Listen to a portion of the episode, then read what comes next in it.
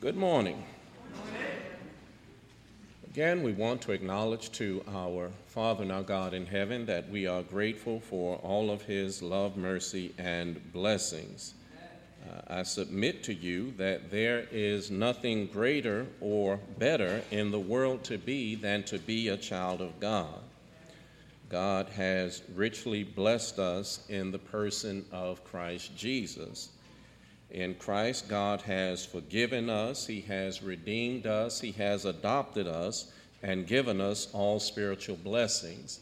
And this suits our case, for if ever there was anything that was true about mankind, it is that we need a Savior. Uh, we need forgiveness, we need redemption, we need adoption, and we certainly need blessing. God has done more for us than we will ever be able to do for ourselves. Uh, the psalmist declares in Psalm 103, verses 1 and 2, he says, Bless the Lord, O my soul, and all that is within me, bless his holy name. Bless the Lord, O my soul, and forget not all his benefits. And for all of God's blessings, we ought to be eternally grateful. We want to direct your attention again this morning to Romans chapter 8, the text that was read into our hearing. Uh, we want to read again there in Romans 8, verse number 37. Romans 8, verse 37 in your Bibles. Nay, in all these things we are more than conquerors through him that loved us.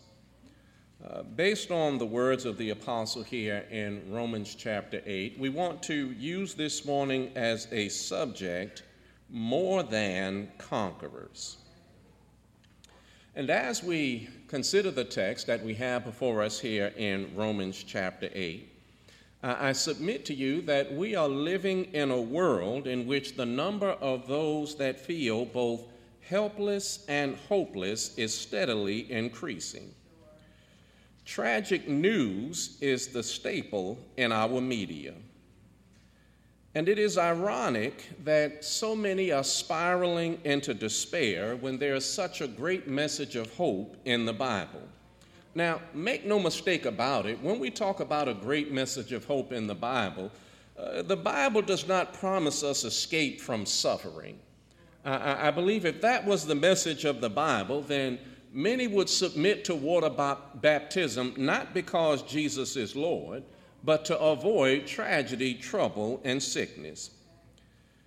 When we look at the message of hope in the Bible, I, I appreciate that uh, uh, trouble and trial can shake even the most faithful of, of men.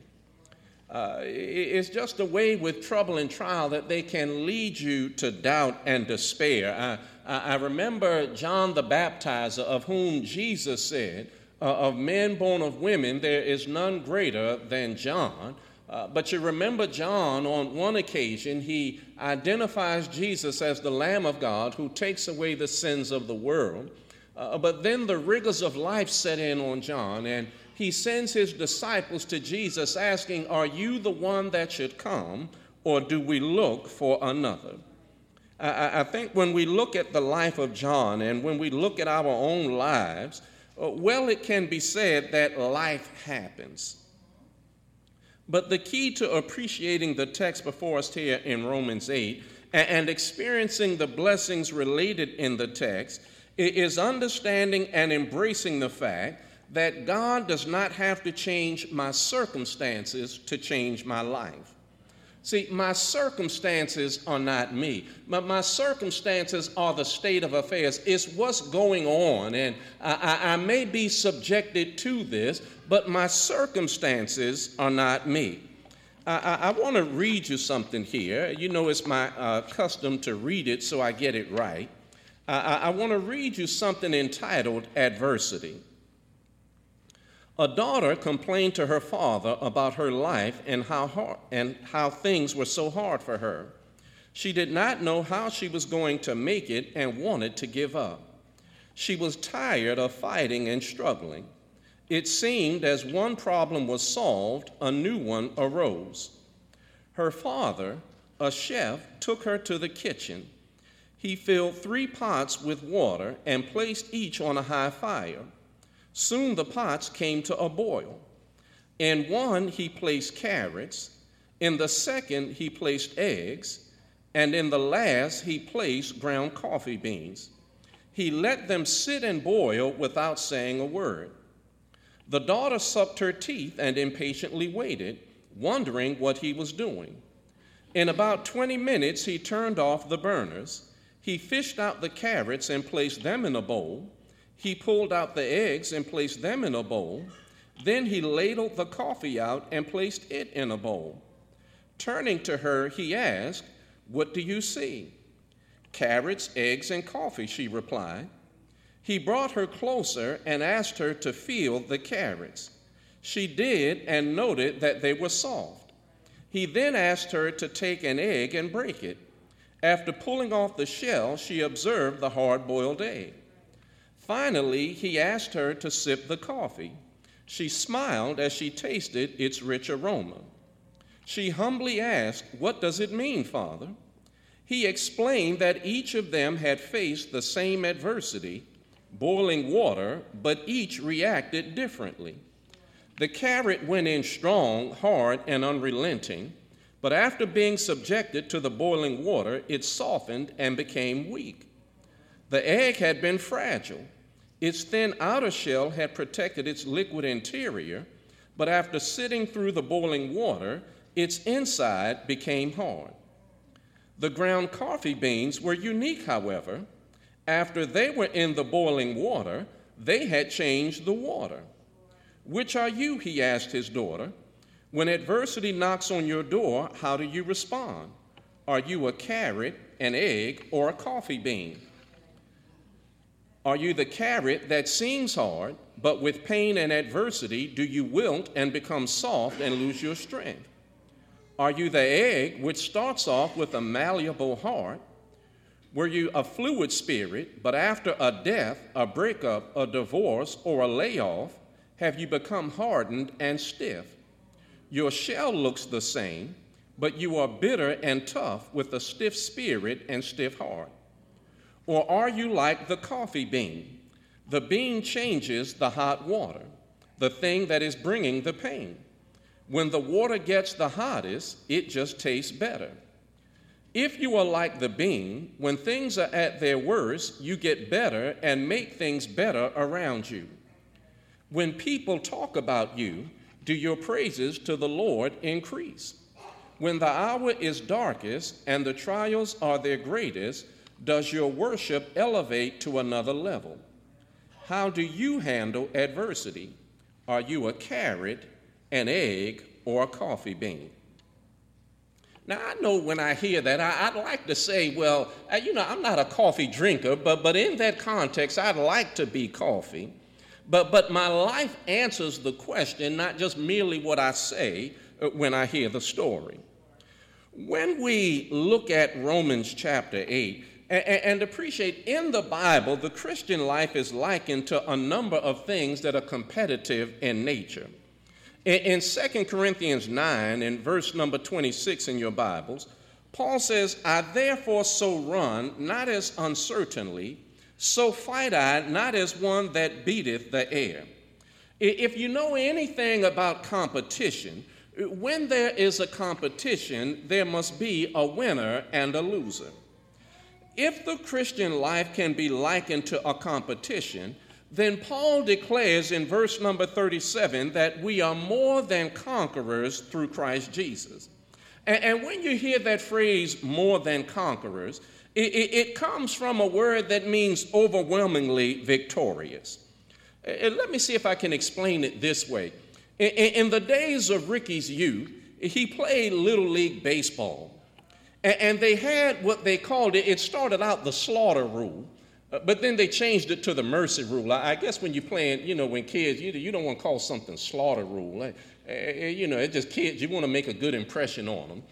They had what they called the mercy rule. And as it worked at that time, if one team started winning by a real wide margin of victory, you know, you, you don't want your little kids going home crying. You know, we lost 37 to 2. So, so if one team started winning by a, a wide margin of victory, they just quit keeping score. you Just, just play for fun. It, it, doesn't matter what the score is anymore. Just, just have fun and learn the game. That they called that the mercy rule. The one team was clearly superior to the other, so they had to uh, uh, uh, take into account, uh, you know, provide some, some grace and some mercy for the other team. Well, well, Paul is saying the Christian is able to live life knowing that the mercy rule will be invoked on our trials and our troubles. Now, now, your trials and your troubles might be something, but they can't stand up to the grace and mercy of God. It, it, your, your troubles are going to ask for the mercy rule. It's no wonder then that we are exhorted and admonished not to worry. You remember Paul, Philippians 4 6, he says, Be, uh, uh, be careful for nothing. He said, Don't worry about anything. Take it to your Father in prayer. Watch God invo- evoke His grace and mercy in your life, and, and then life need the mercy rule because the power of God is that great. Now, appreciate uh, uh, uh, when we say that Notice what Paul says in the text in, verse 35 Who shall separate us from the love of Christ? And then notice the things that he lists shall tribulation, distress, persecution, famine, nakedness, peril, or sword. Paul is not saying that if you serve God faithfully, bad things will stop happening in your life. What Paul is saying is that God will give you what you need to keep going, even if you have to deal with those kinds of things in your living. And it's clear from the words of the apostle that this overwhelming victory is possible only through him that loved us. So instead of being self reliant, we ought to be Christ reliant. And there are two considerations from the text one is my circumstance, and the other is my position. Now, appreciate that everyone has both circumstance and position. But if my position is in Christ, then God grants me to be more than a conqueror. You know, we sing that song, It Is Well With My Soul. Now, you know, it can be well with your soul and your circumstances be jacked up. it's not saying it's well with everything, but with the thing that really matters. You know, my job may be falling apart. My, my, my home may not be the happiest place to be. But the thing that really matters most is well with that. Uh, this is what Paul is talking about. He's not saying that there's something you can do in life that will make everything just the way you want it. That, that, that if you are faithful to God, that uh, you'll have no trouble, no trial. But what Paul is saying is that God will help us appreciate I don't have to change your circumstances to change you. You, you, you just learn how to see things from the right perspective. Uh, I think I missed point one. Did, did I? No, here we come. All right. I, and, you know, it's usually because I have three and I see, but I don't have but two left on my page here. Uh, so just two for you this morning. Uh, the first consideration this morning Christians don't just cope with the challenges of, li- of life, with God's help, we become better because of them. Uh, you know what coping is? Coping means, you know, I, I manage, I, am making it, I, am getting by. Well, you know, if you're just getting by, there's something wrong with the, with the life you're living in Christ. Jesus didn't come just for us to get by. I, I, I, remember him saying in John 10, verse 10, that he came to give life and to give it more abundantly. Now, if I'm living abundantly, I'm not just getting by. You know, you talk to Christians sometime, they let you know I'm just getting by. How you doing? Oh, I guess I'm gonna make it. You guess you gonna make it. Did, did they kill Jesus and he did not rise? You guess you gonna make it? I, I mean, Jesus said, I came that you could live abundantly. You are more than a conqueror. Life is begging for the mercy rule if you if you belong to Christ Jesus. And, and when Paul says this, Paul not just talking a, a theory. And Paul said, Look, I, I, can bear witness to what I'm talking about. Uh, you remember Paul in 2 Corinthians uh, uh, chapter 12, uh, verses 7 through 10. Paul said he was given a thorn in the flesh. Now, he doesn't tell us what the thorn is, and no need holding up Bible class trying to identify it exactly. But whatever it is, it, it, it put Paul through the paces. Paul said, I prayed three times for God to take this thing. Uh, you know, when something is really getting next to you, you'll pray about it more than once. It, when it means something, you will pray repeatedly about it. Uh, you know, I pray repeatedly for my children. Now, I don't think God forgot what I prayed the last time. I'm just very concerned about them. Paul said, I prayed three times that God would take the thorn. Uh, Romans 12, verse, uh, uh, 2 Corinthians 12, verse 7. Paul says, And lest I should be exalted above measure through the abundance of the revelations, there was given to me a thorn in the flesh, the messenger of Satan to buffet me, lest I should be exalted above measure. Now, verse 7, Paul says something. Sometimes God will allow stuff to happen in my living ju- just to keep me from getting swell headed. It's sometimes I, I need things to happen in my life just to get my attention. You know, sometimes we think I can handle things. I, I know what I'm doing. I, I, you know, I've got it under control. And sometimes God will just let stuff happen and say, now don't forget where your blessings come from. It, it, don't, don't forget who brought you to where you are. Don't start taking credit for what I've blessed you to become. And then he says in verse 8, For this thing I besought the Lord thrice that it might depart from me. And he said unto me, My grace is sufficient for thee for my strength is made perfect in weakness. Most gladly, therefore, will I rather glory in my infirmities, that the power of Christ may rest upon me. Now, in verse 9, Paul is telling us God sometimes says no. Paul prayed three times, Lord, please take this thorn. And God said, No, you got to keep it. But I'm going to give you what you need to be able to endure it. In verse 10, he says, Therefore I take pleasure in infirmities and reproaches, in necessities and persecutions and distresses for Christ's sake. For when I am weak, then I am strong. When I'm relying on God, it, that's when I got some power. See, when I think I got it under control, hey, you ain't in control of anything. But when I rely on God, then I have some power. And, and note in the text, God didn't change Paul's circumstance, but he did change Paul. We have to be open to God's change. See, when, when I pray like that, I know what I want. I, I want removal. I, I want relief. But I have to be open to the fact that God's plan may not be removal. God's plan may be look, I'm going to give you the strength to keep that one. Now, God is that parent. You're not going to get your way by moping. You know, now you can sit down and stay still if you want to, and, and you'll be in that condition or worse until you decide to submit yourself to God. And we understand you just can't mope your way through life. Have you ever had an ache or a pain? You know, if you consider the human body, you, you have a hip, a knee, an ankle, a foot, and some toes. Now that's a whole lot of possibilities for, uh, uh, uh, uh for problems in your lower extremities. Now, just say your toe is acting up or, or your foot is hurting. Now, do you just sit down and decide, I'm not walking anymore until my pain goes away? Now, you know what you do. You, you'll limp, boy, you'll limp somebody to death. You, you'll limp around and, and, and, you know, and your body, you know, your one leg don't start talking about it ain't fair that I got to bear more weight. It, it, your body does what it needs to do to keep going. And look, you're limping here, and folks say you limping. And look, but I'm here. Look, I, am doing what I got to do to make it. Sometimes in life, things happen. We, God may allow us to have a thorn. And God is saying, Look, you're not going to walk perfect anymore, but I'll help you limp. But, but, but appreciate when you rely on me, then you have power. The removal uh, of trial or trouble may not be God's plan. And a good soldier accepts that there is some hardship in serving in 2 Timothy 2, verse 3 in your Bibles, uh, Paul said, Thou therefore endure hardness as a good soldier of Jesus Christ. I know we have a lot of military people here. And you may not have known it when you enlisted, but you don't sleep in the barracks every night in the military. Some night you got to sleep out in a trench or wherever your unit may happen to be at that particular time. Ain't no need in you going crying to, uh, uh, to whoever your commander is, talking about, I thought I'd be sleeping in the barracks all the time uh, suck it up. Sometimes you're going to sleep in the trench.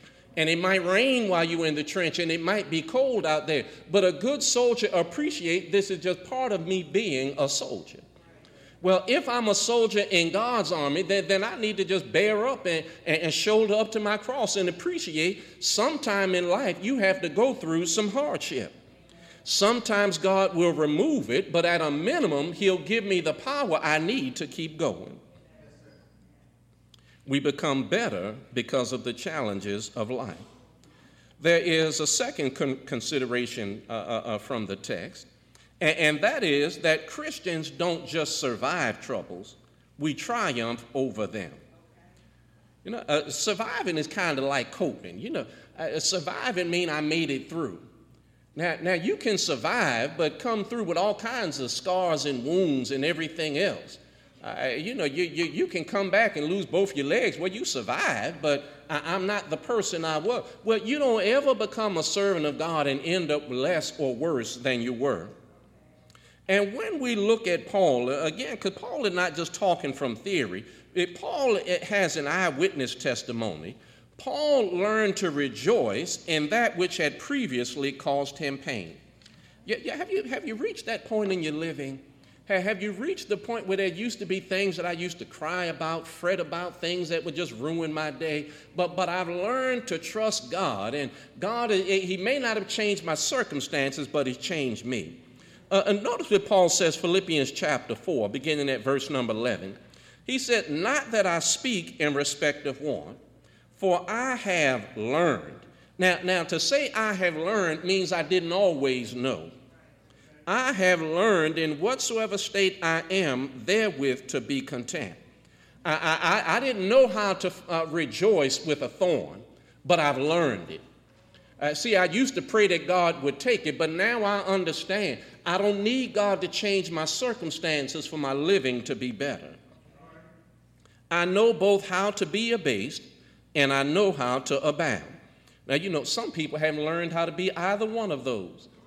They haven't learned how to abound or abate. Uh, you know, when, when, when the storms come, I cry, and, and, when blessings come, I forget to thank God. Paul said, I, I know how to handle both ends. Uh, uh, uh, when I'm low, I rely on God, and when I'm high, I still rely on God. My praise doesn't change based on my circumstance. God is worthy to be praised whether, you know, I got a check last week or whether I'm looking for a job. He's still the same God that He's always been. Everywhere and in all things, I am instructed both to be full and to be hungry, both to abound and to suffer need. I can do all things then notice he said, through Christ, which strengtheneth me. I, I, I like to understand that Jesus is my strength. He's what makes me strong. My circumstances might be jacked up, but as long as Jesus is Lord, it's well with my soul. And, and, what I have to remember is my circumstances might be jacked up, but God might be doing some great things with some jacked up circumstances. When I read the account of Job, I, boy, you want to talk about some jacked up circumstances. He lost all his stuff, all his children, and his health, all at the same time. Now that's jacked up. Now, now, if you could sympathize with anybody, anybody come in crying the blues, you know what, Job, move over. I'm gonna sit and cry next to you. Because that's just jacked up. You lost everything that would matter. But look what God was doing through what Job went through. Thousands of years later, people Job never met, he's a blessing to us. Man, if Job could soldier through that, you know, and my, you know, my, my complaint is my air is not running in my car, so I might sweat a little on the way to the church building. That's my trouble. Try losing what Job lost, and now, now that's suffering loss. And when we allow God to work in us and through us, every now and then we'll have an amazing grace moment. You know what an uh, amazing grace moment is? You know, in, in, that song, Amazing Grace, part of the lyrics declare, I once was blind, but now I see. Now, I like to put a little bit different spin on that, not just in terms of I was dead in sin, but now I'm alive in Christ. But, but, but if you mature in Christ, you just start to see things differently. It's just kind of like growing up in, in a social uh, aspect. You know, there were things that I just thought as a teenager. I'm just glad God blessed me to grow up and spared me to boot because of the way I was thinking. You know, the, way I thought as a teenager, that was just dangerous. Yeah, that, you think you know everything, you can do everything, that every plan you have is going to work out uh, absolutely the way you have it laid out. I just learned, but I look back at some of them plans, I like, boy, you were sure enough needed Jesus. I mean, some of the stuff you thought, I, I know there's a God because he saved me from me. But you ought to be able to look back and, and, just say, you know what, I can see some things now that I didn't see before. I was blind, but now I see. You know, sometimes we sit around talking about, I don't see how God is going to bless. Well, God didn't ask us to see. Paul said we walk by faith. Faith means I don't need to see, I just need to know God and trust Him. But, but then you can look back and, and see some things that you didn't see before. You just have that amazing grace moment when you let the Spirit of God guide you, and when you let the power of God fight for you, and, and, the love of God sustain you, you just start seeing things you couldn't see before. You just start living different. You ever just used to fuss about things, and you just, you know what, I don't need to fuss about that no more. You walk around stressed out about stuff. You know what, I, I don't need to stress over that anymore. Amazing grace. God just blessed you to see some things that you used to be blind to. Paul says we are more than conquerors through him that loved us. It's not you or me, it's the God we belong to. He wants us to live eh, on a plane where life is just begging for mercy. Life is just saying, I can't compete. You know, the devil is saying, I, have hit you with everything. Invoke the mercy rule. Y'all win. There's no need to keep score anymore. Your God is just that great. God wants everyone to be more than a conqueror. And He calls us through the preaching of the gospel. And we are reconciled to God the way men were first reconciled uh, uh, when the gospel began to be preached almost 2,000 years ago. Uh, in the Bible, we read if we want to be reconciled to God and become more than a conqueror, God requires, first of all, that we hear the good news that Jesus died for our sins, that he was buried but raised the third day for our justification. He requires that we believe that Jesus is the Christ, uh, that Jesus is his Son and Savior of the world, that we be willing to repent of sin, confess faith in Christ Jesus and be baptized in water for the remission of sins. And the grace of God is such that when we submit uh, to the command to be baptized, that He washes away our sins in the waters of baptism, indwells us with His Spirit, and He adds us to the church.